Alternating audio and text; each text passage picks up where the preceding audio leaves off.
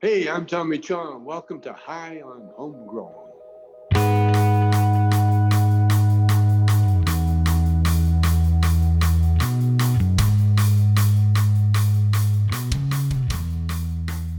Yes, yes, everybody, and welcome to High on Homegrown, the cannabis podcast from Percy'sGrowroom.com. In this interview, we speak to some legends from the cannabis community, Marco and Bryan from the Future Cannabis Project. These guys are awesome. They know loads of stuff. They have an awesome show on YouTube, and I had a really cool conversation with them a few weeks ago. So uh, we talk about KNF, Korean natural farming. We talk about rabbit shit, chicken shit, isopod shit. And loads of things like that man. It was a real good interview. I had loads of fun speaking to these guys and they have so much knowledge. It is incredible. I learned loads of things from this episode and i'm sure you will learn loads of things as well. So check these guys out up on youtube. Just head to the future cannabis project youtube channel and they have a show every wednesday. So check it out. See if you can find them live sometime. That would be very cool. But anyway as usual, roll yourself a fat one, get a little bit high, and enjoy this interview with Marco and Bryan from the Future Cannabis Project. And I'll speak to you at the end of this. See you in a bit.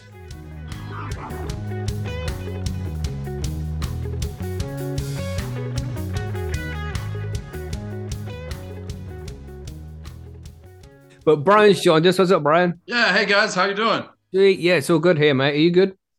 Absolutely, man. Looking forward to it. Yeah, we've What's up, just been chatting for a little bit. Uh, yeah, I suppose you guys know each other already, right? Oh yeah. We know Yes. each other pretty well. Yeah. Sweet, sweet. Well, I'll quickly introduce myself so you know who you're talking to. Like, I am Mackie. I'm a grower from the UK, the host of High on Homegrown, and uh, administrator at Percy'sGrowroom.com, the cannabis forum. nice. So yeah, man. Th- thanks for you two to coming along and joining me today to just chat some shit about what you do and you know what inspires you to do the work you do and things like that. I appreciate it, man. So you want to quickly introduce yourself so people know who I am talking to as well. Marco, if you want to go first, mate. Yeah, man. I'm uh, Marco. I am a natural farmer, uh, cannabis grower as well. Um, I've been growing for since you know '90s. Out of you know when I was in college. Yeah, it's been a while. I mean, I was looking back, man. Damn, I'm getting old. I know that you- feeling. Yeah.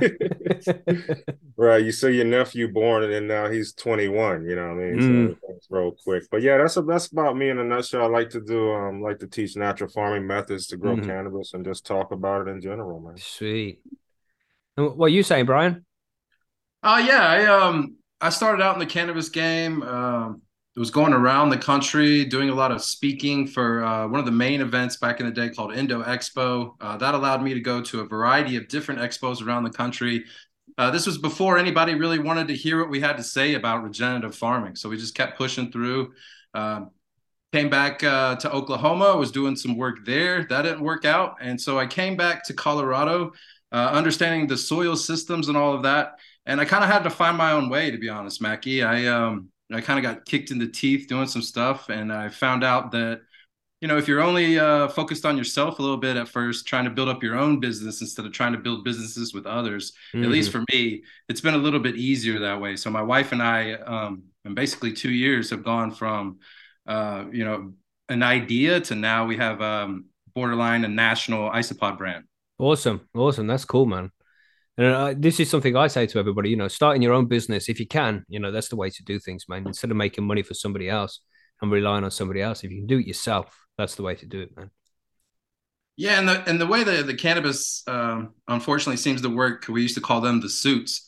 Is the suits would hire the hoodies, and you know the hoodies would get into there, maybe even give them some of their own genetics, get the uh, the grow up, the veg is looking great, bloom room is popping, and then all of a sudden they are let go. Mm. And that's happened time and time again, even to some people that I uh, admire and look up to. I've seen that happen to them. So Damn. once I saw that start to happen to me, I just walked away. I quit that day um, and, and realized that I'm going to have to find my own way. That the reality is most people aren't going to be that great, um, Yeah. except for like Marco and London and the Future Cannabis Project and stuff like that. Uh, other- I'm not really involved in cannabis anymore. All right, Uh, but you grow your own, right? I did. Um, I'm Right. in a yeah, I'm in a spot where I have to rent, so I'm unable Right. to do that. Um, So but is it still Mark- illegal? Are you, you're not in Virginia as well? No, I'm in Denver, Colorado. Okay. So it's it's legal in Colorado, right? Oh, so yeah. is is there some rules to because you're renting, you're not allowed to, but just your landlord said no or something? That's correct. Um, it's Damn. up to the landlord, and um, you know, reality, Mackie. I, I'm making more money doing the isopods than I ever did um, making Yeah, money. That's good, cannabis. man. That's good. As Yeah. long as the wheels are turning, you know what I mean, mate. It's all good. Yeah, It's man, it all worked out. And Marco is uh, a legend in the game, so we've been able to have our podcast together for over two years now, That's uh, educating each and every Wednesday. Yeah, I see it, man. I've, I've been in the chat a few times, just uh, listening to the show, and you have some good guests on there as well, man. So you do great work. So congratulations for that. You know, it's a good channel, and lots of people watch it. It's good to see, man. You know, just the Appreciate more that. cannabis content we can get out there, the better. You know, the more we can educate people and show them about the community. It is an actual community, and people, you know, involve each other with their grows and shit. It's nice to see. Yeah. Yeah, man. So, Marco, you do the KNF thing, right? Uh, The Korean natural farming. Yeah, I'd like to. Um, well, I, I do natural farming. You know, like under natural farming, you have like branches. You know, KNF. You know, kind of is one Korean natural farming. Mhm. Um, Jadam is another one. Um, which are both you know just um, both um, you know invented by the Cho family, if you will. Yeah. Um, Young Sang Cho uh, invented Jadam as an ultra low cost way. Um, so I like to use a little bit of, I like to say I'm a little bit of um, each of the methods that I've studied, you know what I mean? And then the balance of that is me putting it all together as kind of the, you know, the, the master of my garden. Mhm, mhm. So I definitely like the natural methods. I'm, you know, emulating nature as very much as possible, even in indoor uh, Mhm. soil settings. Yeah, it's very popular nowadays. You see just rising in popularity all the time, isn't it? More people doing the natural farming methods, the more sustain- sustainable methods of farming. Yeah, and it's cleaner. You know what Mhm. I mean? You ultimately, you know, once you grow long enough, you try different methods, and you you finally settle on one that fits you and what that you think is kind of represents what you're about. You know, and that's how you know what, what I feel about just natural farming. You know what I mean? Using nature, using that IMO and those kinds of things to um, have that nutrient cycling and feeding my plants that way. you Mhm. know? And then, Bryan, you said you you did sustainable farming. Yeah, um, Well, not anymore. Obviously, you don't grow now, but when you did grow, that was your method too. Absolutely. I, I started off in a tent, uh, worked my way up to like a larger tent, and then uh, a business partner and I at the time uh, was really trying to pump out uh, cannabis, I guess, with like the basic stuff. So we we used like advanced nutrients, um, some of the other like yeah, some of more of the Dutch programs, that kind of thing. And um, the reality was is that our cannabis was mid mid grade at best, and um, we started to notice that our peers uh, were, were learning more about people named Dr. Elaine Ingham, Mhm, Um, mhm. Jeff Lowenfels. Yeah, legends. Yeah, so I started, uh, you know, kind of going down that rabbit hole real early. Uh, this was probably around 2014 where I really got into it. It was right before my son was born. I knew that um, I had to kind of find my own way, like I was saying and stuff. So just kind of um, focused on re- realizing that you can reuse the soil because at, at that time frame, uh, that sounded almost like uh, heresy. Um, Mhm. There's there's no way you're going to be able to reuse that, and a lot of us were trying to do that with like Fox Farms soils instead of building our own soil system. So there's a lot of misinformation, uh, a lot of failure. And then once we started to study uh, Dr. Elaine Ingham, we took her course, um, started to Sweet. find Jeff Lowenfels. You know, at some of the things that I was speaking at, he was also a speaker at. So it was really cool to be able to go to like the VIP events at the end of the day and, and be a part of all that. Be able, I got to smoke weed with Jeff Lowenfels. You know, at the time, yeah, that was like a. To me, he's like a rock star. You know, I Yeah, he's, really he's a very cool guy, isn't he? He really is, man. And he makes he made the education at especially at that time a lot more fun. Where you know a lot of the individuals that were coming to these expos all over the country, it was almost like they had to talk over the crowd to make sure that everybody knew that they were a speaker, and you know they would use bigger words, I think, than the average cannabis community can can understand. Mhm. And Jeff was the exact opposite. He, I felt like he was spoon feeding that stuff to us, and that's what made everybody uh, really want to run down that rabbit hole and start to understand. Okay, teeming with nutrients. or, or I'm sorry, teeming with mic- microbes, Mhm. and then there's teeming with nutrients, and then teeming with fungi.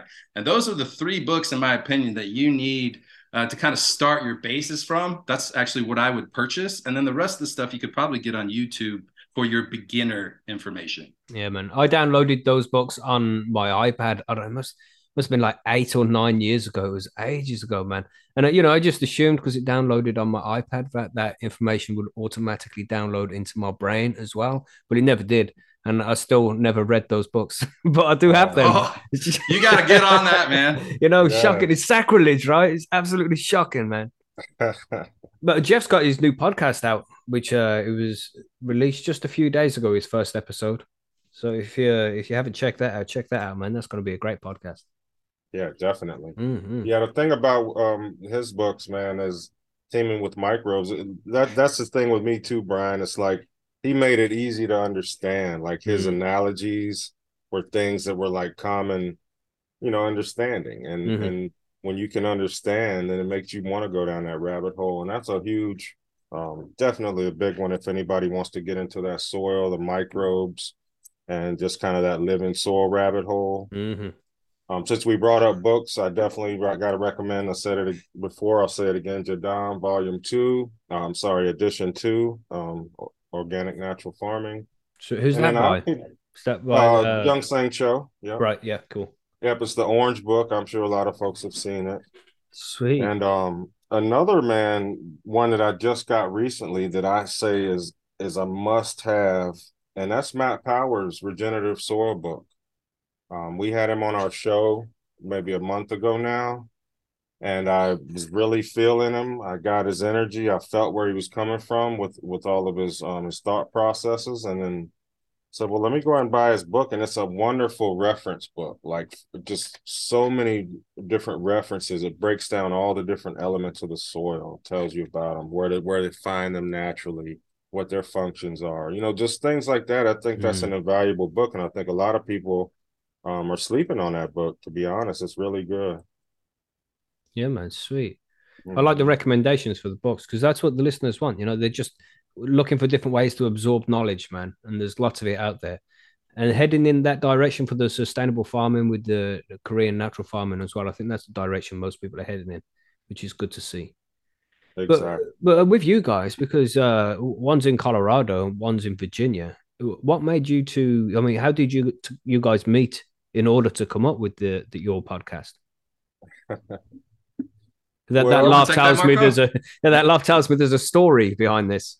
Yeah, yeah. I'll start. I'll start the story out. You know, like um, you know, my I pretty much came out of the dungeons, if you will, and came out to light um, when our laws legalized here in Virginia a couple years ago. You know what I mean?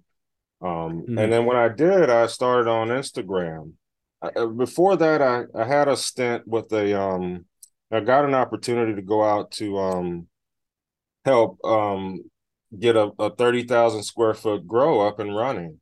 And with the with the end goal of me being the the, the person that ran this um, medical quote unquote facility.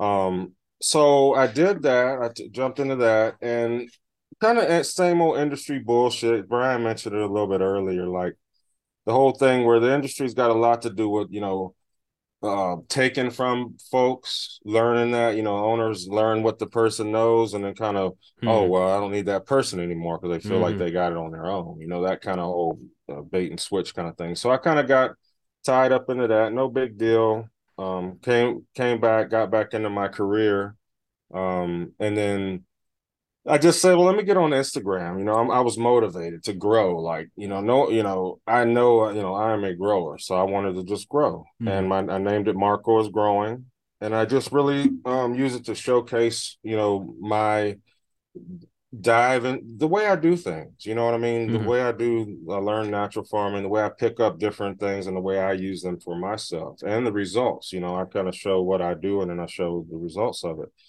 And so, um, Future Park FCP, Bryan and those guys, um, Bryan actually reached out and asked me that I want to be on the show. You know, and I was like, first, I think I I might have said no because I'm usually like the kind of guy that you ask me something I don't know you well, my first answer is usually no. Mhm. Reason Uh, being, especially after being stung on your last thing like that.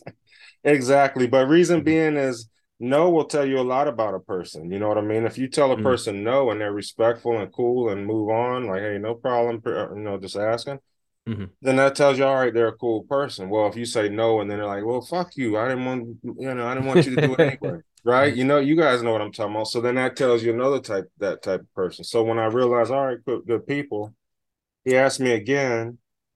And I hadn't, you know, like I said, just coming off of being illegal here. Now we are legal. And so I ended up saying yeah. So I did their pod, their um their show um on FCP with um um Leighton, Bryan, and uh Peter over there. And um and I don't know, after I did it, man, it just went wonderful. And I just in my mind, I don't know why I kept saying this, but I kept thinking in my mind, I hope they asked me to do to be on a podcast with them, like somebody. Like I didn't even know who was running the thing or who, you know, who really was behind it or anything. I didn't realize, Mm. you know, it's Peter's platform and you know everybody's on it. But that was what just kind of what I said in my mind. And then um and then it was sometime later that um, you know, Bryan kind of we linked up and I'll let Bryan take it from there. Right. So, um, so Bryan, you were you were on the podcast first. You were there before Marco came along, right? That's correct. Um, during during COVID. Um, Oh, we said Peter- COVID. So that it just means everybody has to smoke. It's like our Everybody's swear word. Oh, That's right. Oh, Everybody got to smoke now. I didn't know that. Well, Well, I'm gonna say COVID all the time. Then. That's I love to right, man. That's what I'm saying. Say it as many times as you can, bro. So Fine. so so during that time frame, right? Um, a lot of a lot of us had a lot of time to sit around the kitchen table, and I was not only sitting around the kitchen table trying to figure out what I was going to do for a living, but I was also uh, started to get other people, Peter, uh, Leighton, uh, started to reach out and say, "Hey, um, Peter wants some content for his for his show, his platform, uh, Future Cannabis Project." And I remember seeing him around at some of the expos, uh, mostly in California. Um, so then I uh, linked up with a gentleman named Leighton Morrison. We had a show going, um, and we started to get some of the best and brightest. And what I what I felt like I started to notice is some of these best and brightest might not necessarily be saying all of the, the the right stuff or it seemed like some of them might have even been regurgitating some other information Hmm. so i reached out to maybe some lesser known farmers marco still had a huge instagram uh, but wasn't necessarily as well known at that time in the cannabis community and so when i um, reached out to him to come on the show like he had mentioned he said no all right cool kept it moving um, I think I something else came up and I asked him again. So when he came came on the show, I instantly knew that not only not only do people actually need like a Leighton Morrison, he's a very academic type minded individual, Hmm. but how do we make money doing this? And and in my opinion, a lot of the academics have a lot of that oomph in that area, but they never seem to be able to be like the the entrepreneur, the success to find success. Uh, They Mm. seem to, you know, in reality, a lot of those academic types seem to struggle in life. And I knew that I knew that Marco had street smart about him, you know, just kind of wits about him. And you, you're not going to learn that in a book. That's just something that I feel like you get when you're growing up a certain way. And Mhm. um, and I felt like we connected on on that level. And I knew that if I was going to be able to have something that was going to last for a long time as a show, then we wanted to have kind of both versions. And I realized most people gravitate to the show that Marco and I have been doing uh, because of that reason. I think yes, everybody wants to understand how to grow cannabis, but now we're we're taking that to the next level. We're um, each and every week trying to get people to understand how to monetize these skill sets for themselves. I have uh, two friends right here in Denver, Colorado, that have quit their job and now are focusing on you know their love and their passion.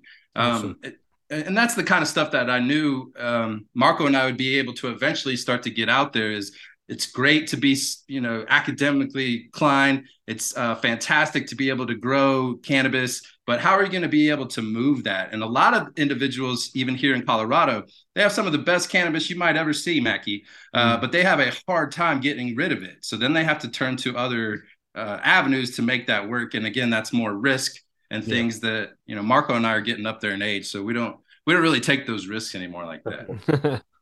No doubt. hmm So is this when you came up with your uh, the isopods thing? How long have you been doing that?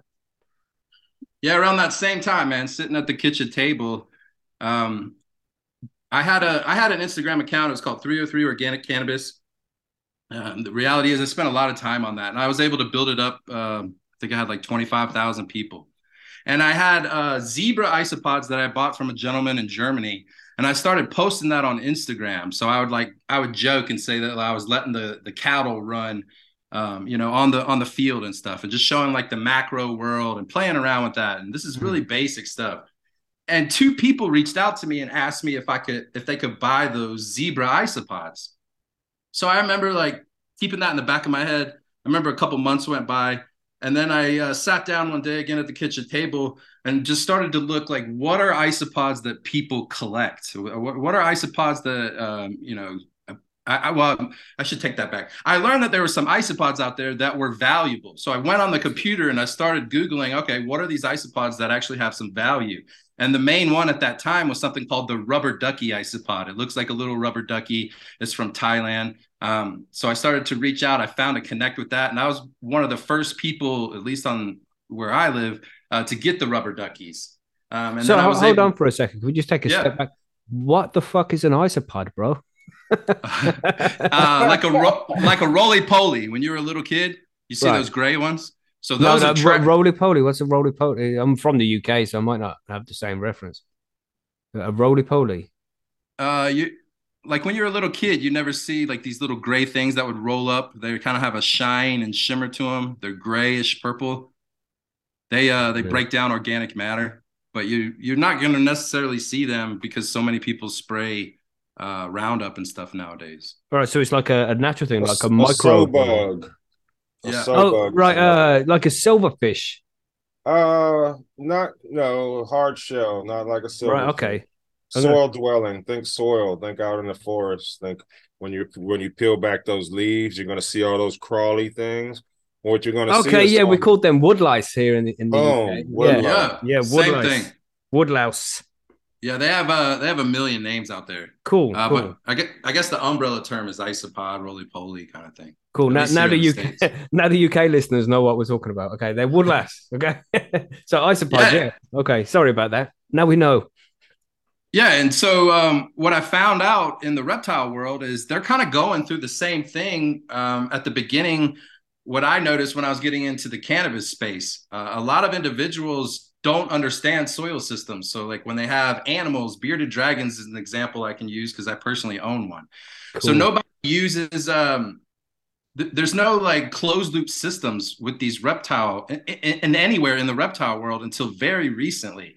They would uh, just put them on like put put grass or a paper towel. They would defecate. It smells to high heaven when they defecate.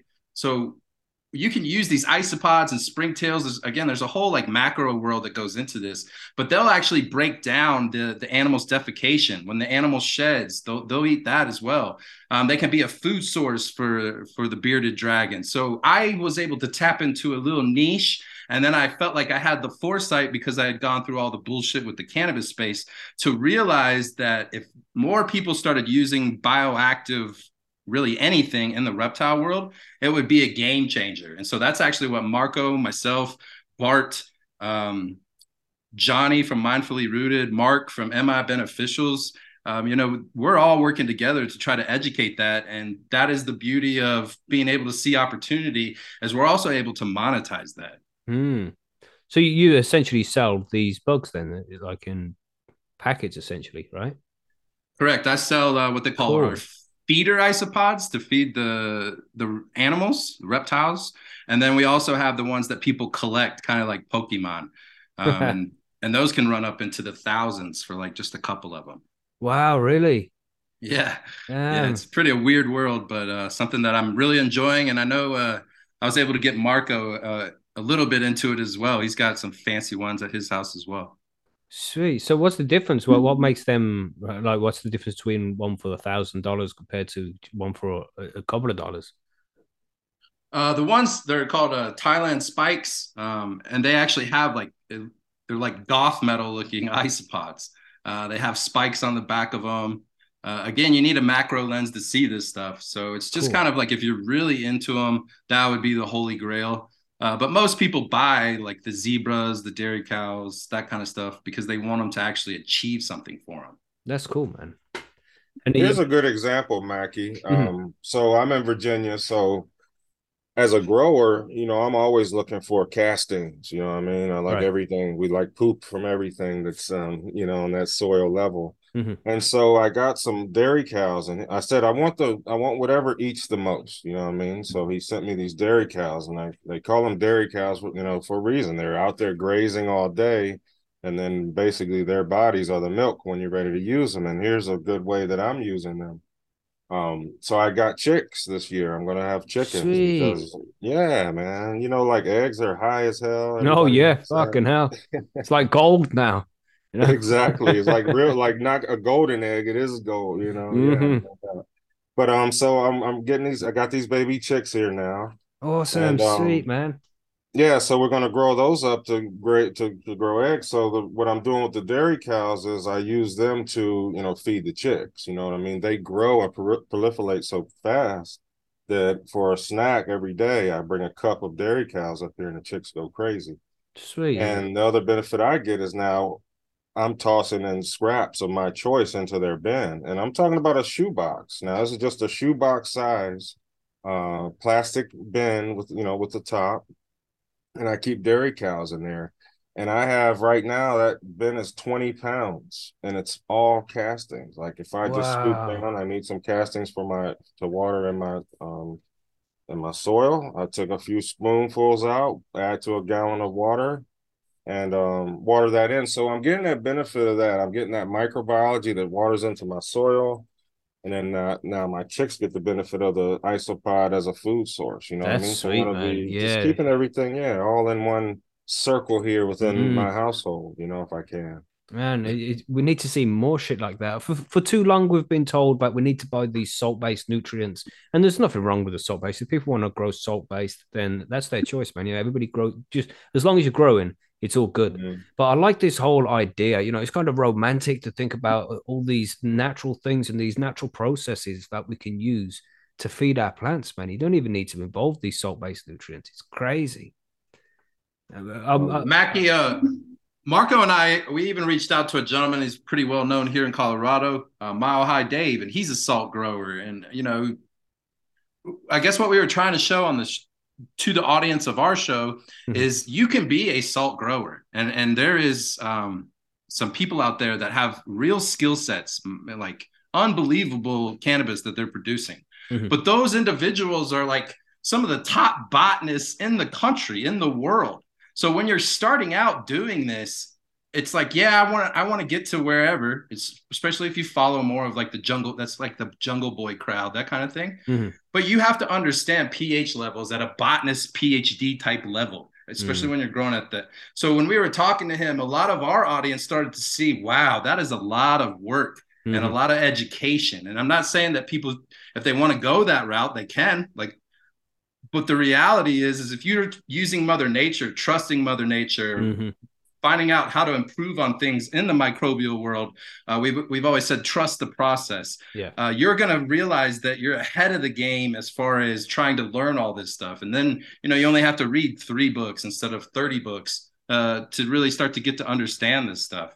Man, And, yeah. um, I was a coco grower for a long time. And I I started off in DWC, made my way into coco and grew in coco for, I don't know, like eight years, something like that. And over the last few years, I moved into making my own soil and, you know, uh, re-amending it with chicken manure and bone meal and all this kind of shit.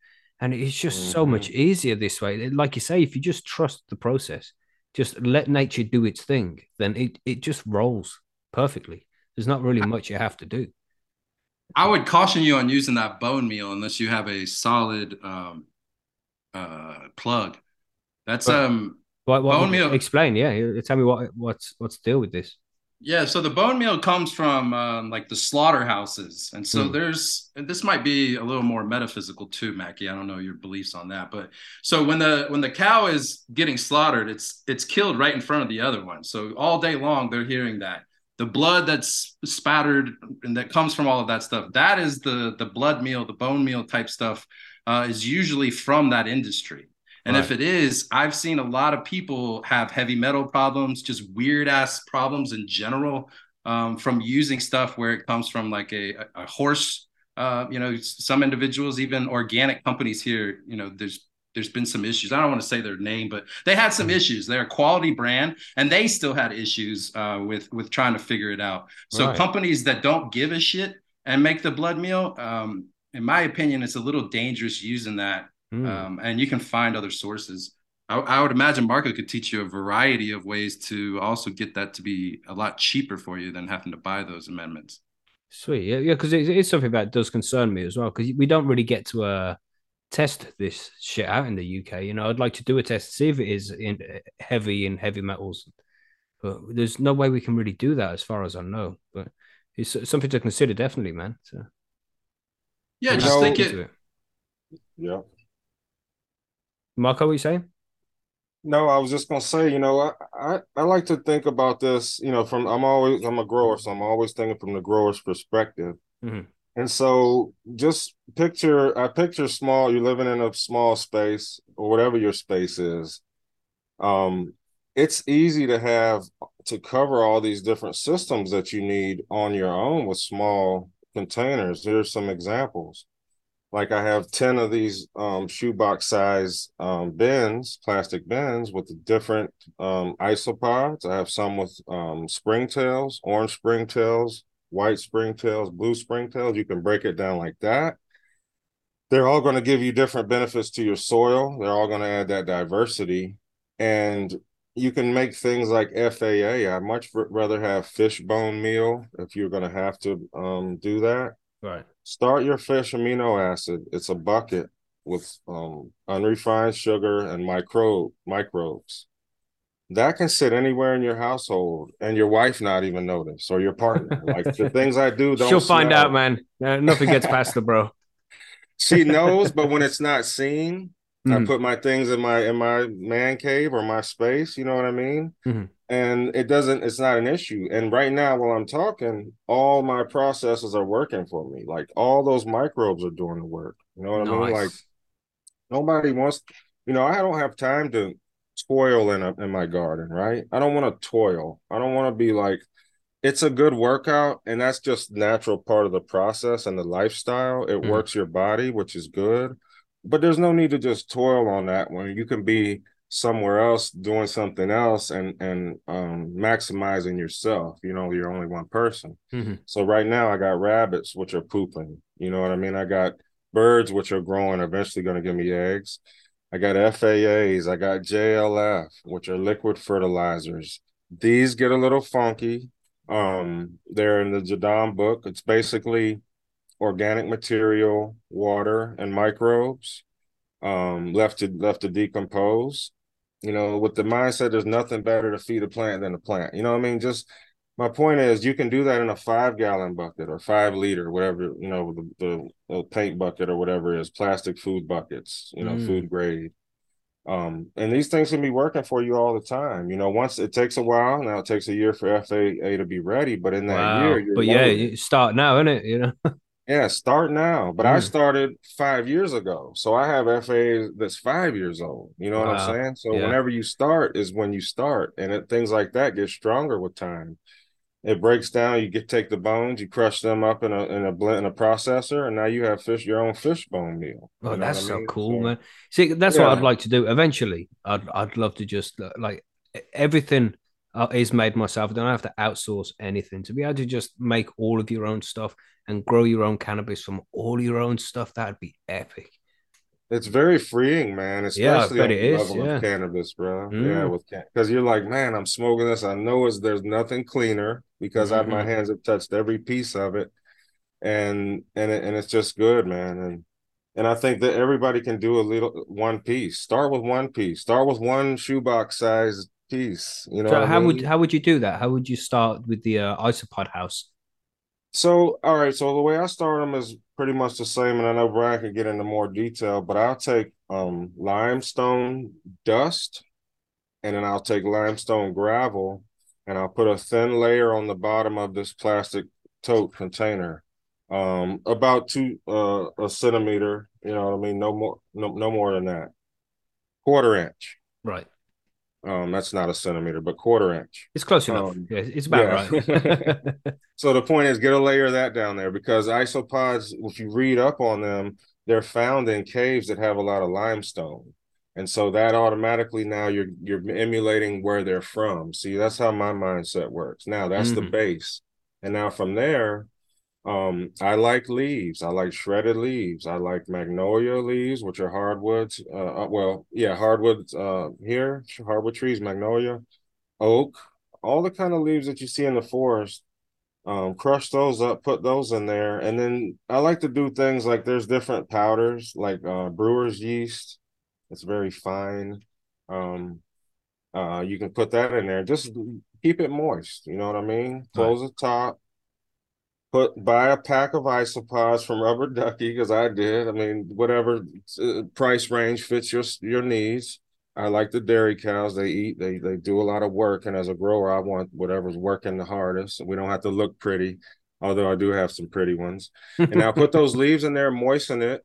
And I like to moisten it, watch it closely. I want to moisten it to the point where the water percolates through the limestone, right? I don't want water higher than that limestone um, powder gravel layer right. and then that's your moisture indicator for the for that bin. Now, when you walk up, when you look at it, sometimes I just look at the bottom and I say, okay, they're good, and I don't even open it. You know what Mhm. I mean?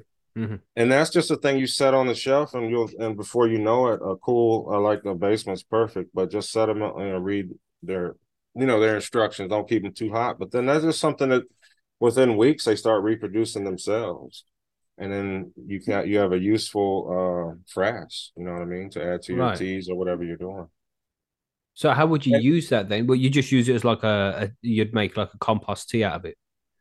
yeah so like say if i'm if i'm just gonna make a feed right i'll take up my bucket of water and then i'll take you know some jlfs which is my liquid fertilizer put that in I, depending on what i'm doing i know these ratios in my head but if i'm like pushing hard if i'm pushing my lights hard and pushing and i really want to push my plants i'll feed my fertilizers even though they're 100% um, organic I'll feed them like you would feed salts. I'll check the EC and push the EC to match my light, match my stage of plant growth, and really go hard. That's when I'm putting the gas down. Right. But traditionally, I'll just take the bucket. If I'm just chilling and we're just growing, you know, I'm growing my my smoke. Then I'll take my bucket. I'll put in some JLF a little bit, and then I'll take a few spoonfuls of the um frass from the um from the dairy cows. I might take some isopod, just a spoonful of them, and then I'll take some of my um FAA, depending on how I'm feeding. But basically, just water that in now. And what I'm doing is just getting that into my soil, getting that diversity into my soil. And you know what comes out of the dairy cow bin as far as microbial, you know, it may or may not survive when it gets into my soil beds because my soil beds are rocking and rolling. You know, they're Mm. indigenous and they're doing their thing. If they don't survive, there'll be food for what's in there and also plant nutrients uh, in the same spoonful.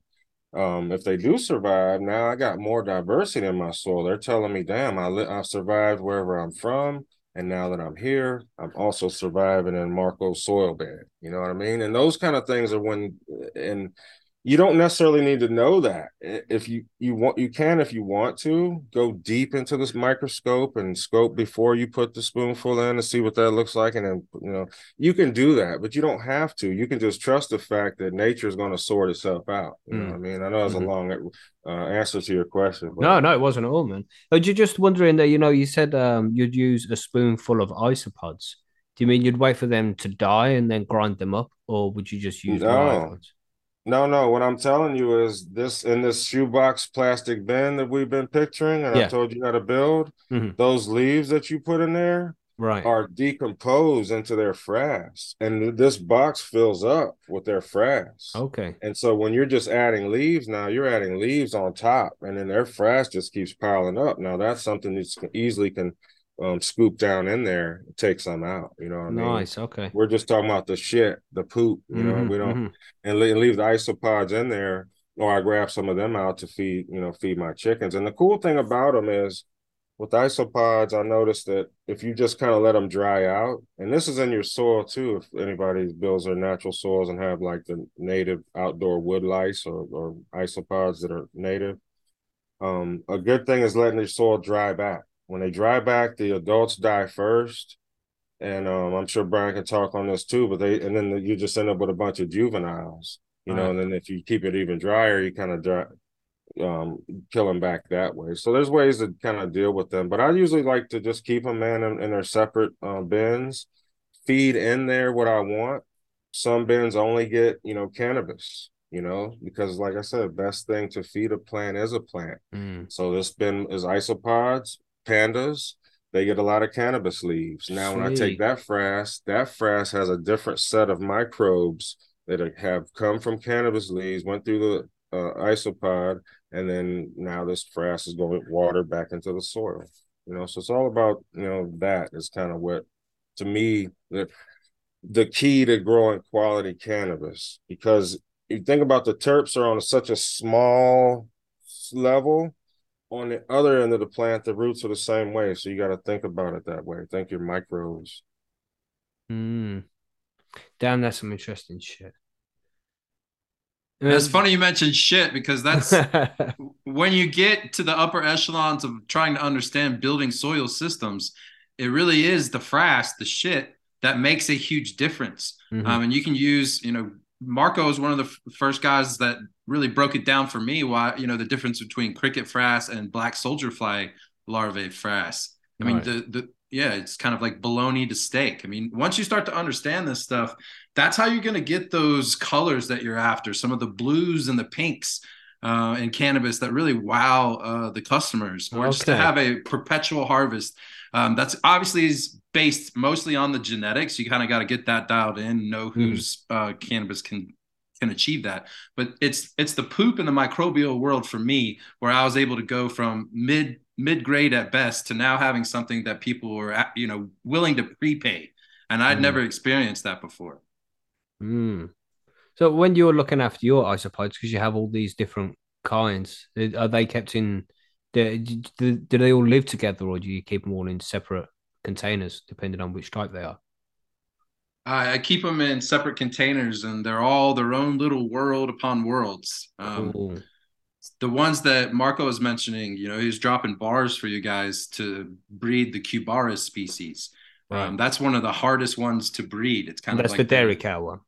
No, uh, dairy cow's Porcellio laevis. That that Right. one, the beauty of that one is that it is so industrial, if you will, that um, you're you're not going to fail with that one. It, it's so prolific that Marco never has to buy those from me again.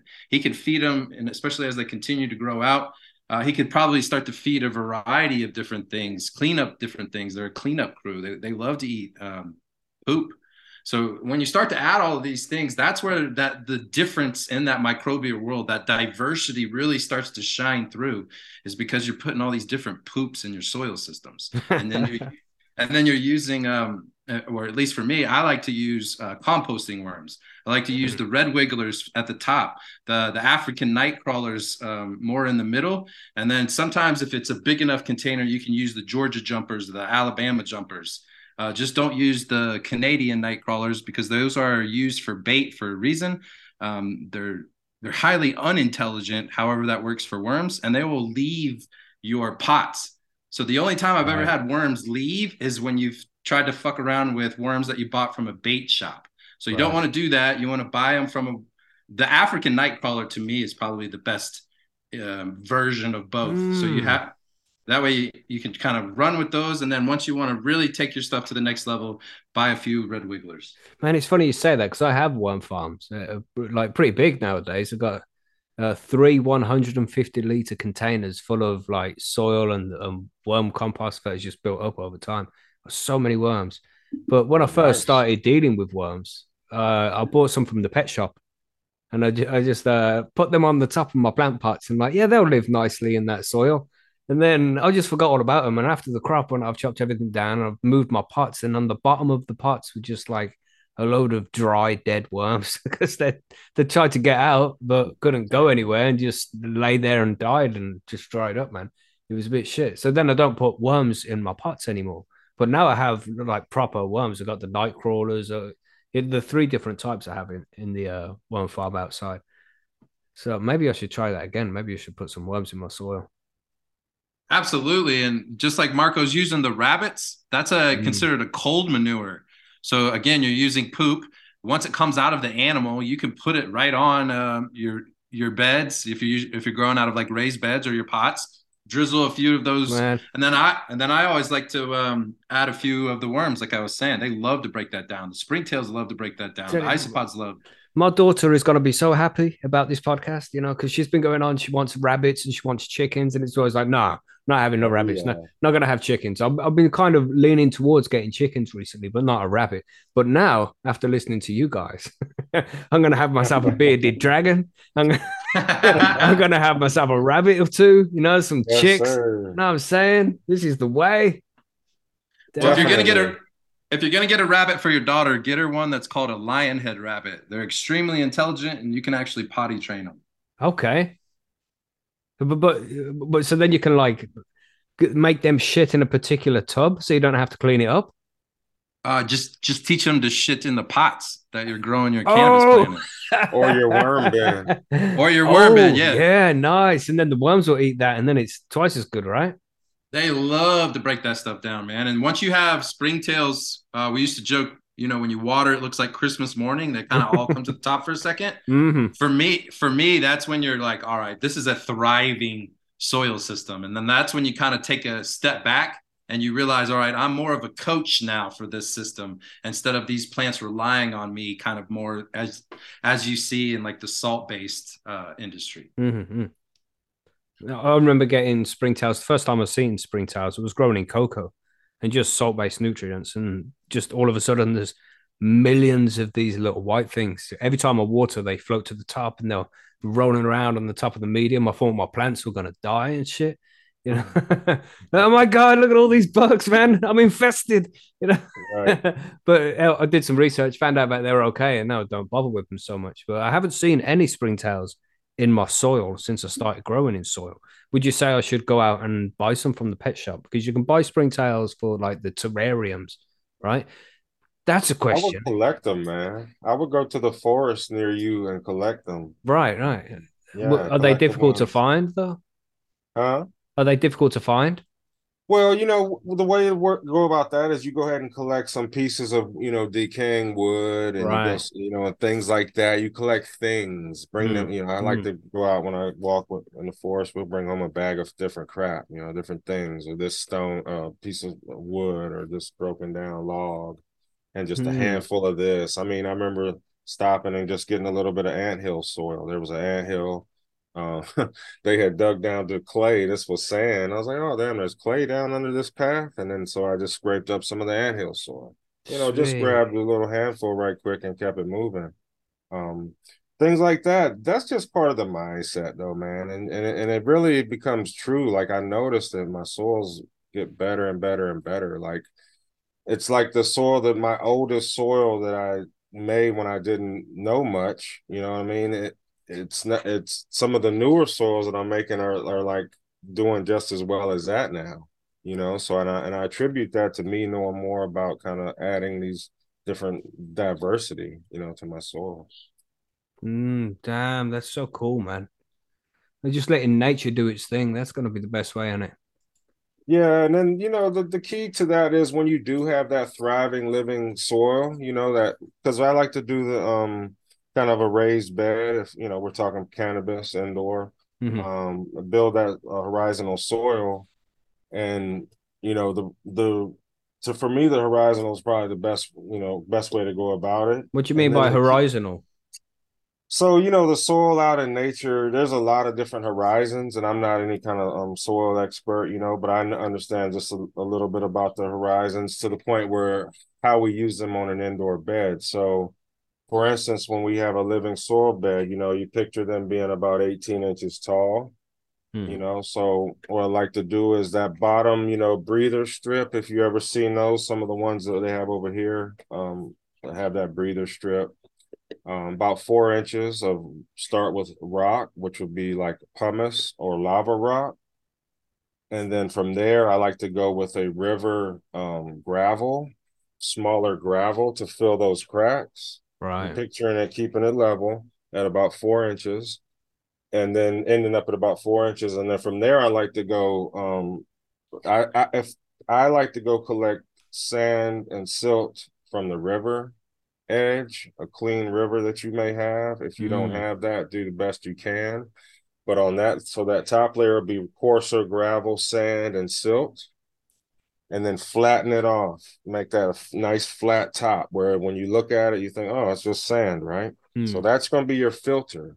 And what that is, your sand filter, that's going to stop any of your organic particles from above from being washed down out of your um system, if you will. You know, mm-hmm. this should sit on a tray, but you don't want all your your you know leachate to wash out and your organic material to wash out with it. So on top of that, now I put my that and that would be your um your e horizon, you know, and that's for eluvial.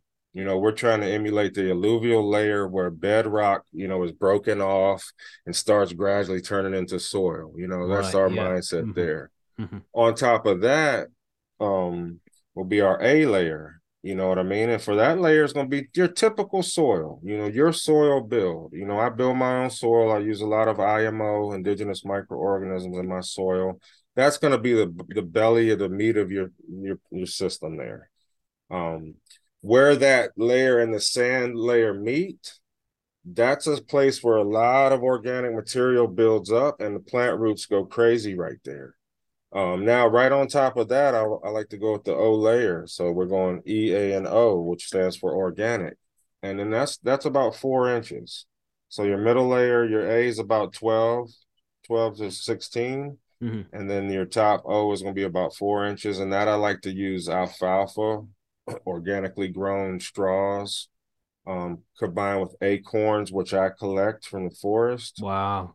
Which I you know inoculate beforehand with IMO. I don't want to get too deep with it, but I want to let people understand there's levels to it, and you can really get into it. And so now that O layer emulates that floor where the leaves drop every year forest that you know the leaves drop they feed the soil and by the time spring comes you barely even see the leaves you know mm-hmm. and here we go doing the process again the plant feeding itself you got it my whole point to saying all that was you got to have that o layer tight um and thick not tight meaning compressed but thick quality good and good nutrients in there because that's where all that soil shredding is happening and that's where a lot of your cannabis roots are going to go up to feed as well as that bottom layer where that sand filter is. So so the, the roots grow down to that and then go back up. Yeah, so you have roots to stay right at the surface because I'm gonna have that nice thick of four inches of organic material. So it's gonna mm. be nice and moist there. And you'll see that roots will come up. I'll plant like seedlings down low and the roots come up to the surface where that um or organic layer meet. And that's where a lot of your isopods, your um, millipedes, your composting worms, they will be right there. And that's where they do a lot of their work. So you got, and I'm telling you, that four inches shreds down to nothing in one run for me.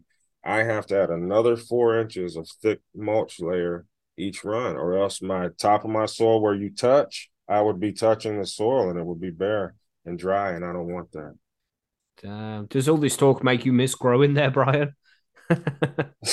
uh, yeah, I have I have grand plans to to get back into this and to buy a, a larger piece of property where I would probably even pay mm. Marco to come and tell me like, what do you think of this move? what do you think of that move? Um, will just come out and do that for free, buddy. You know that. but I hope that you see Mackie and your audience sees that Marco and I are just coming from a genuine place. Uh, mm-hmm. And the best part about us, man, is we don't do this for anything other than to give back. It's not like you know, no one's paying us to do this. Um, we just show up each and every week. I show up for him. He shows up for me. That's hard to find um, when you're mm-hmm. talking like long term. You know, so when you when you have I guess I'm saying this part is if you have a peer group and you guys are challenging each other and and you know constantly kind of just hey man what are you doing hey I I have felt like that is where I was able to build my attributes a lot quicker uh, when when I was able to find a better network. And I know when we when we're growing cannabis, sometimes it's easy. The money sometimes is a little bit easy, and we get, um, or at least for me, man, I got kind of lazy uh, for a few years because the money was too easy. I didn't challenge myself, educate myself, just kind of wasted it to be honest, going out mm. to clubs and all this stuff. And now that I've gotten older, it's man, if you can dial in this stuff in your in your early 20s, where you understand not only how to grow high-end cannabis, but you know how to wash it to make it to, you know, a, a, a beautiful concentrated product, a, a pure medicine uh, with that cannabis, and you're able to do that in your early 20s, you're going to have a lifetime of success uh, mm. figuring this stuff out. Um, and I, that's kind of what I hope that we pass the torch on to individuals that hopefully become so involved in this. Um, Marco and I love to shout out this kid, uh, King J, because he does have those purples and the pinks and just some of the the colors that almost look, you know, people thought were um, were fake hmm. uh, back in the early uh, social media days. But shout out to Bushy Olde Grower. He's a guy from California, but he was one of the first individuals where he was pumping out genetics that was so solid that when we were messing with this microbial world, we were able to get cannabis that had a little bit of a blue hint to it. It was called Blue Moonshine. And that was how I was able to to I guess find find my own way uh, was genetics. So when you're building out your tents and your lights and you have all of these different variables that you're focused on you you you also need to understand what genetics you are running. And if you're just getting clones from a buddy that's usually um, it's not what what they claim it to be. If you don't have a trained eye you could have russets or spider mites. So it's mm-hmm. just a, it's going to be a problem from or day one. hop virus that hop latent viroid. That, that, yeah. Uh, that could yeah. be on cuttings too man. You got to be real careful with that shit yeah, you gotta. So I think seed, especially if you're trying to break this down and, and you want to do this of quality, and this is a long term play for you, mm. uh, then you under you need to understand your genetics where they're coming from, uh, and you need to pheno hunt and find your own stuff so that you have something special that nobody else has, and then that's how you're going to get people to come back. And we always joke, man, the only business is repeat business. And I believe that my entire life. Uh, I, it's so much easier to just build a brand when people want to come back than constantly having to go out there and, and try to hustle your stuff. Mm-hmm. Man, you know, I'm like inspired now, just thinking about ways I can get some rocks and some sand and some soil. Definitely, man. it's just it's just shit here in the UK because we've been growing for a long time, like twelve years now and it's always been uh, like my end goal is I want to be growing in a raised bed. But here in the UK, with it being illegal, it's just it, it's yeah. so easy for the old bill to just come along. Uh, the, the, police, you know, the old bill is what we call them, and kick off your door, trash everything, then it's all fucked. So uh, yeah, you know, you you do usually you most people would grow like upstairs as well, and that kind of shit having a raised bed, a 1.2 meter across raised bed, you know, 18 inches high, full of soil and rocks. That's a lot of weight. And yeah. if it's not on the ground, it could fucking pull the floor down, you know. Exactly. Great, great point there, man. And and definitely, and I would say, man, yeah, that's the that's the most elaborate. That's when you have all your wish list and you know, concrete floor, mm. you know, basement setup, boom, boom, boom. But you know, I do recommend if you're gonna go pots, you know, man, go as big as you can. Go with that mm 20, um, 30 gallon. You know, hey, if, if something jumps off, it, it's not a you know the end of the world, and you could move that and toss that or do mm something with that um, if you had to. But what that's gonna do is just help you get as much of that soil um, nutrient cycling as you can, and really I mean, to me, man, really what got me off of the bottles and things like that back in the day was just the fact that I saw when before it was legal here, I saw um friends go to prison and it was because yeah. of um cannabis. You know, I mean cannabis opened the door, the smell or the whatever they the transaction they did had the, was the reason they kicked the door in and led to a lot more stuff. But you know, and that came from someone just going to the store, you know, the local, you know, hydroponic store, mm-hmm. if you will, mm-hmm. and um, bought a truckload of gear, right? Drove it to his place out in the country. And then that week he gets the door kicked in. Yeah. You know what I mean? So things like that, if anything, over in UK, my mindset goes right back to where you are. And so where where you are is I don't need a lot of traffic in and out. I don't need to be carrying big bags of anything in and out. Mm-hmm. Um, so the key is try to get your soil in there. Another good reason and why I stopped recycling soil. I'm like, damn, I'm risking bringing it in, and I'm risking being seen taking it out. Mm-hmm. You know, too much, too much. Yeah. Let's recycle the soil, and then so now, really, the in and out it becomes just your body. You know what I mean? Your groceries. You know Mhm. what I mean? You got a package of isopods, or you got this, or you got that. You know, you got some worms in. You're very green with it. You know what I mean? Mhm. You're you're recycling a lot of your food waste, and um, to me, I think that's more of a necessity because now you're if not you're sketchy with the bottles. You got to get that in the mail or wherever you got to get Yeah. it. You know, and that, that to me that's trash. Oh, you got a nosy trash man Mhm. or how am I rinsing this out? Or, or Well, you know, or take- Amazon arrives and you're not in, so they drop it off at your neighbor's house, and your neighbor's like, Thank "Oh, you, what's this? thank you, Advanced man. nutrients, Sensi Grow. what's that for? Who's this? Who's this for? you know what I mean? What's Barney's farm? What are these? Right, you know, so that's another reason to keep it cool, man. And I hate Mm. that. I hated that feeling, man. I know, Yeah. but I'm sure now, how is it with getting genetics? I'm sure all that's easy, right? All good. But the cannabis seeds in the UK are um, not illegal or anything. They're sold as souvenirs, so you can have Okay. them. You're just not allowed to germinate them. I got you. But you know, who the fuck does that? Who's just got a collection of seeds? I know many of us have a collection of seeds, but there's a purpose to that collection. We pop them regularly. Thank you. No doubt. you know, I mean, so Virginia's fully legalized, and you can grow how many plants now, Marco?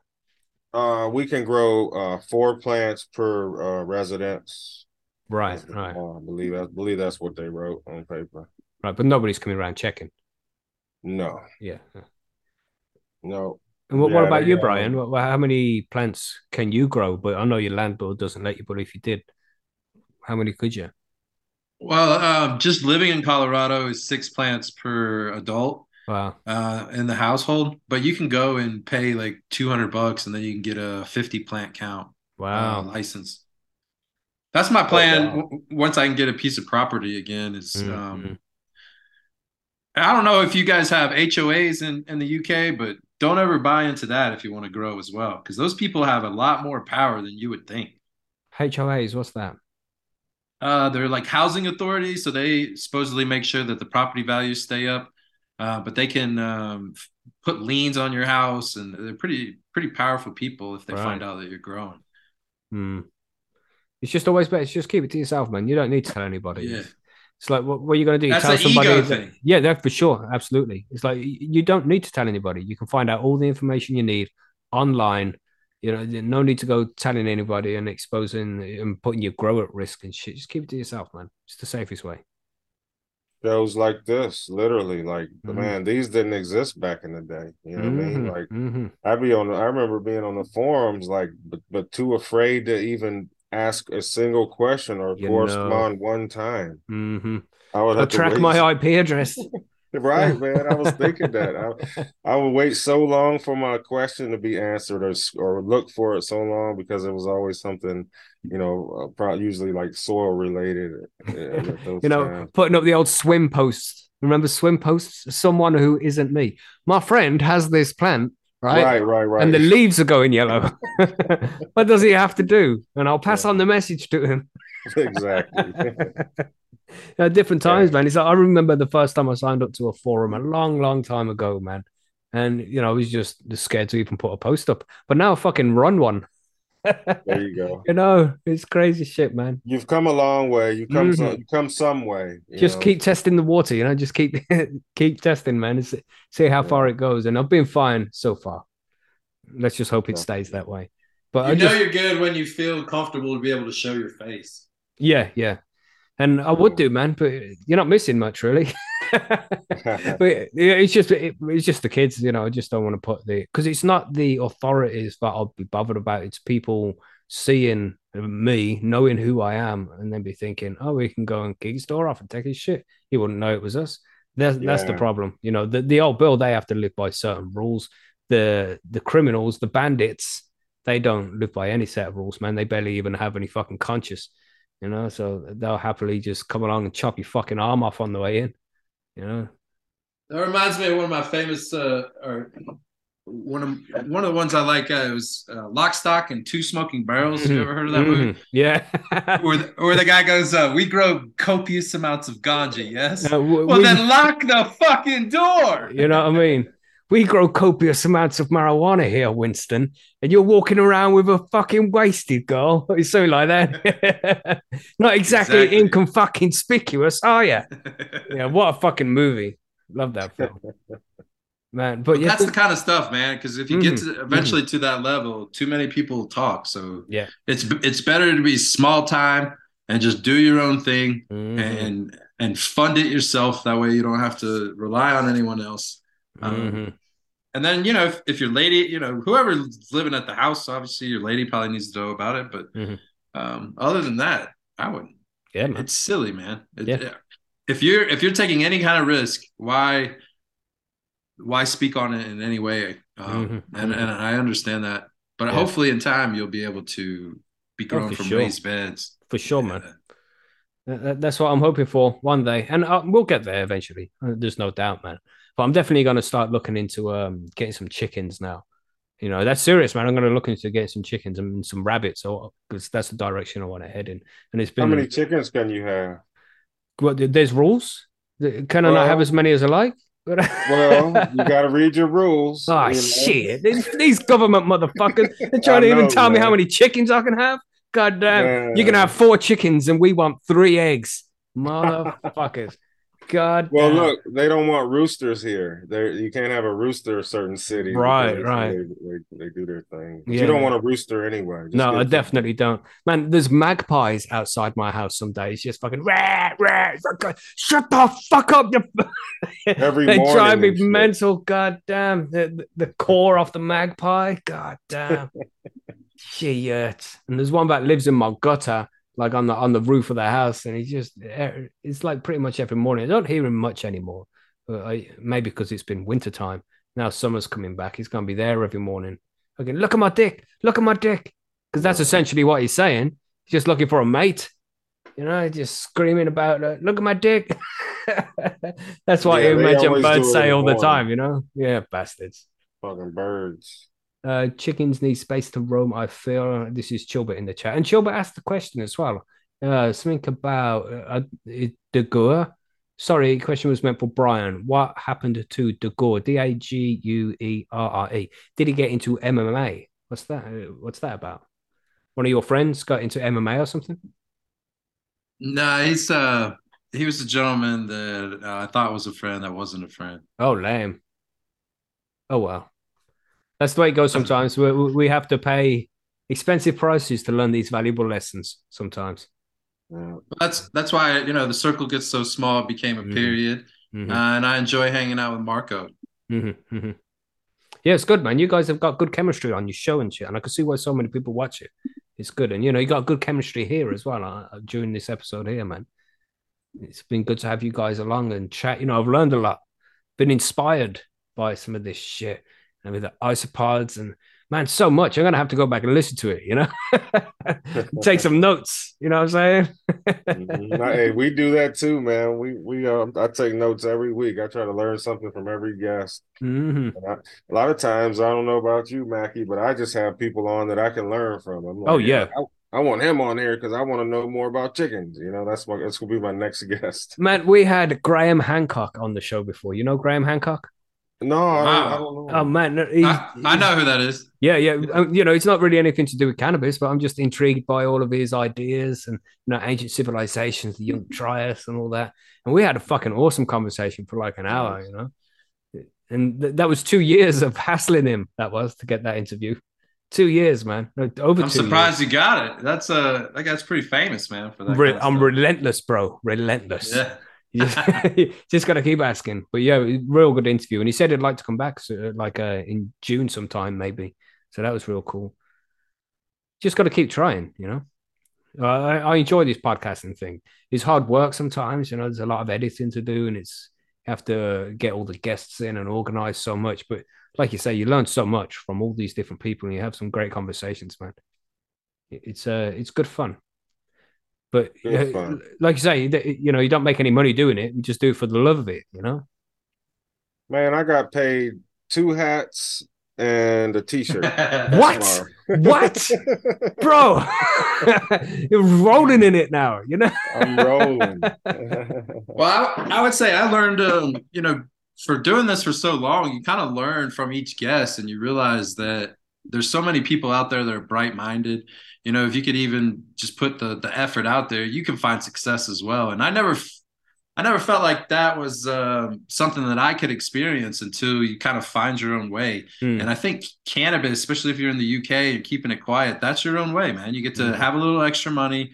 You start out with maybe like a little tent, um, uh, kind of build up your your inventory, and then build up your materials and everything that you need to kind of take it to the next level. But if you could be flipping, um, I mean, our goal is to try to get in between like closer to about 10 pounds. Um, and at the prices that you're talking about, and you have the network and stuff, um, you you'd be able to find a healthy living for yourself with just a few little mm. things in a basement. Again, if you can just keep your mouth shut. That's it, mate. That's it. But there's a there's a lot of when you when you say that hey man these uh Henrys these 3.5s cost you know 70 bucks or whatever to me that's opportunity for somebody that's that's okay with a little bit of um and living in the gray world and having a little bit mm-hmm. of risk. Mm-hmm. That doesn't sound like major risk. We like to call that calculated risk. And if you're one of those individuals that's okay with it, man, mm-hmm. that that sounds like major opportunity. Man. That's right, man. It's a gap in the market that needs filling by somebody. Yeah, shit. Yeah. We never yeah, got it. Is. Those numbers are up there. That's when you mm. got to say, um, yeah, I got this from my buddy in uh, Wales. you know what I'm saying? you know what I mean? Can, can you get more? Let, let me phone him. Yeah, let me call him up. yep, he's good. yeah, you know, just just go and fucking have a smoke, come back in 15 minutes, be like, yeah, man, he said he's good. Uh, I can go pick it up for you and bring it to you. Is that all right? I love it, yes, crazy shit. Yeah, but you're living that, bro. That's that's how it is. You got mm-hmm. you know, people got to be creative. That's right, man. I, I just don't sell any of mine because yeah, you, when you run out, you have to go back buying on the street again, and you have to pay these stupid prices for weed. It's like fuck that. Yeah, just keep my own. It's like one of my friends. There's a drought or something going on right now, and one of my friends been hassling for me. It's like, yeah, I've got money, man. Can you bring me some weed? I'm like, no, mate, I haven't got any, and I have, I have got some, but you know. That that that can't be. If I sell it, then I'm running out, and then I'm in the same position as he is, running around trying to find weed. I've even had my brother contact me be like, "Can you give me some weed?" I'm like, "No, I can't get anything, man. It's not about, you know." And I have it. Well, I can't take it to him. And he's asked me like three times, man. It's like, God damn it! It's just uh, principle. I can't do it, man. I can't do it. I can't put myself in uh, in risk like that. I don't want to do it. Mm-hmm. Yeah. I feel you, man. It's just the way it is. Yeah, but see, that's where that's where you don't really feel bad because you kept your mouth shut and they don't know you you grew it. See, mm-hmm, so mm-hmm. if you didn't keep your mouth shut, now that leads to man, I know you got it because you got it. You know, but this is the thing, you know, when you go visit your friends and you've got that Parker, you know, and they've just got some dry, crumbly ass weed. It's got no flavor, got no smell, and you've got mm. lemon tree, organic mm-hmm. lemon tree that's been finely cured for months and they're like, "Oh man, can you get me some of that shit?" And you're like, "Oh no, no, man, this guy's not looking for any more customers. I'm afraid." Right. You know. it's like, damn, feel like such a prick, but that's the way it has to be, you know. Yeah. Damn. Yeah, like we say, Mackie, when you crack that jar and somebody across the room hunts you down, like, mm-hmm. who, who who did that? That's right. I always let them roll off my stash. That's cool. It's like, yeah, roll on, man. Smoke. It's all good. Mm-hmm. Yeah. No, my weed is my weed for now. One day might be able to, you know, become a small time farmer and shit, but just have to wait for the laws to change. Mm-hmm, definitely. Yeah. I love giving it to my loved ones, man. Mm-hmm, like mm-hmm. I never want like my dad. I'm like, you never run out. mm-hmm. Here are your jars, and he brings me back the empties, and keep it keep them stocked. You know. Yeah, man. I, that I, feels good. And take little one sheeters around to my mother, but she don't need to buy anything. You know, she used to buy exactly. me shoes when I was a kid, so you know, yeah, I owe her more than anything. So I just take little one sheeters around to her, and she can smoke those. Yeah, I ate a lot of food as a kid, so mm. um, he didn't. He never sent me a bill for that. So yeah. You know, and I take my mom shopping, and she's like, "You want some petrol money?" It's like, no, you know. all the times that we, you know, your mother just pays for so much shit when you're a kid. You know, it, it just feels rude to take any money off her for anything. That's the way it is, right? That's why we have kids. One of the reasons, anyway, so they can look after us when we get old. Well, I skipped the kids stage, so Mhm. just- But you got nephew though. Yeah, that and it's all on you, nephew. Yeah, it's all on you, bro. Shit. So with your, with your podcast as well, you just do shows on a Wednesday. Yeah, we just do we go Wednesdays, but this same time that we started today, we Mhm, mhm. Wednesdays. Um, although I've been asking to switch to Thursday, but I think Wednesday works the best for the group, you know. So yeah, we do Wednesday, but we go live, man. You know, we're right there live. Yeah, yeah. We do that on Sundays, man. At nine o'clock on Sundays. We Okay. just go for a couple of hours and go live. It's good fun, man. And and you know, the cannabis community, they're all good people. Like-minded people, you know. Definitely. So do Everybody's you, got a good uh, sense of humor, you know what I mean? Mhm, mhm. Do you have uh downloads as well? Can you download the podcast or are you just on YouTube? Uh, we're just on YouTube. Uh, Right. The the platform is owned by a gentleman named Peter, Hmm. and so instead of him just kind of hoarding it for himself, uh, he kind of gave it to the community. And so there's a variety of different people that have shows. Um, there's FCP One, which is uh, Marco and i show on there, uh, but he also has you know a second channel and a third channel. Mhm. So there's there's a variety of different things. Like if you're not into just growing cannabis, there's people that are teaching about mental health, um, that, you know that kind of stuff. Sweet, using cannabis to to improve your lifestyle, um, and then I think a lot more people are also talking about ways to just better the community, and that's something that Marco and I are Mm. trying to champion a lot more. And hopefully we can have more uh, live events because I think that's where the magic really happens is when the camaraderie is is live and in the flesh. Mhm, mhm. For sure, man. Speaking of that, uh, Mackie, do you so for 420 over there in UK, what's what's happening over there? Is there any Earth Day festivals or what's going on? Nothing. Or- There's usually a big meetup in Hyde Park in London, and different cities will have uh, different meetups where all the stoners get together, and the police don't really bother anybody. You know, they just uh, leave us all to do our thing, which is pretty cool. You know, Yeah, everybody gets to chill in the park or whatever. Mhm, That's mhm. dope. but you know, we'll be doing live streams. We'll be doing a live stream on 420, giving away some lights, shit like that. Nice. Yeah, it's gonna be fun, man. Uh, It's just that hopefully this time next year we'll be legalized. But I say that every fucking year at 420. Uh, we're just not getting there, man. But that's like I said many times. That's just the way it is.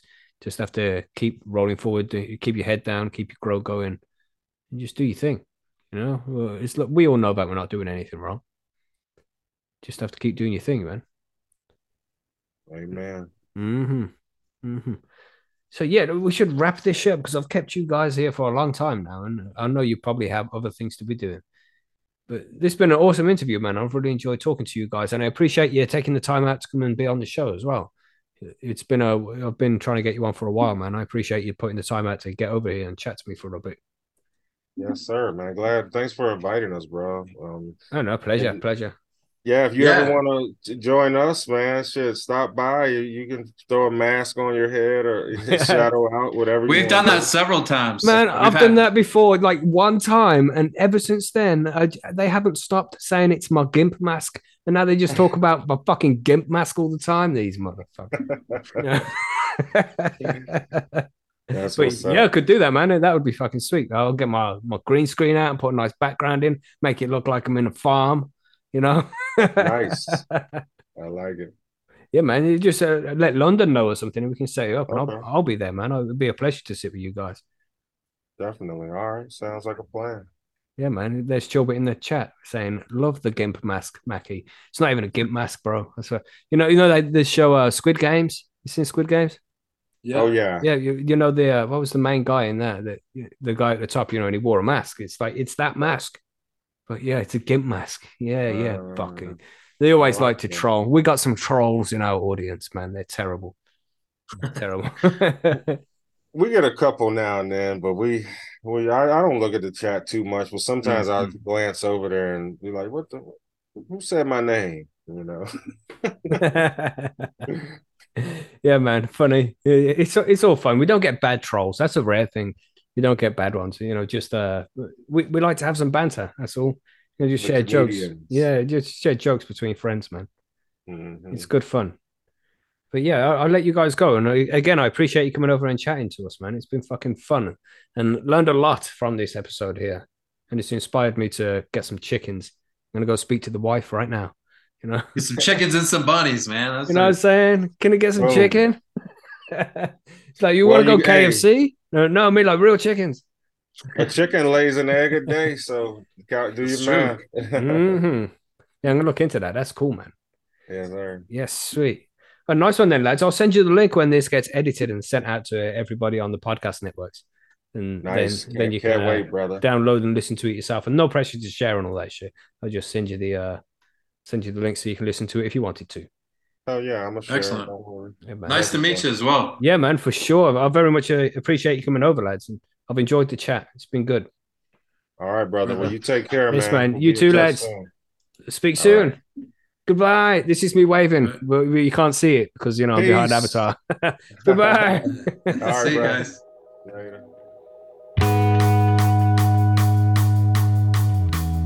So there we go, everybody. That was Marco and Bryan. As you can tell, these guys know their shit, man. Like, legitimately, they know their shit. So go and check them out on their YouTube channel. Just head over to Future Cannabis Project and you'll be able to find live shows from them every Wednesday.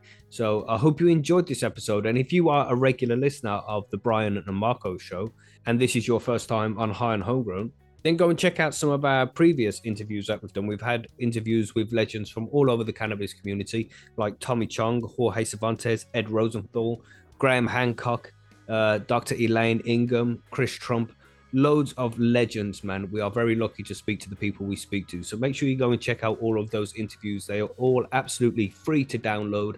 Just head to highonhomegrown.com slash interviews and you will see every single one of them that we have done. But as usual, thank you for being here and thank you for downloading and listening to the show. We appreciate every single download. So thank you again for being here and supporting the show the way that you do. We appreciate it. If you haven't already, make sure you are a member of Percy'sGrowroom.com, our cannabis growers forum, where you can speak to me and the members of the panel over there anytime you like. So get over to Percy's and sign up if you haven't already. But uh, that will do for this week. On Friday, we are talking about flushing cannabis plants in the grow guides. So come and join us for that. And we'll catch you live on Sunday, hopefully, on YouTube at youtube.com slash high on homegrown. We'll see you then. Stay high and stay safe. And we'll catch you on Sunday for the live show, hopefully. Goodbye.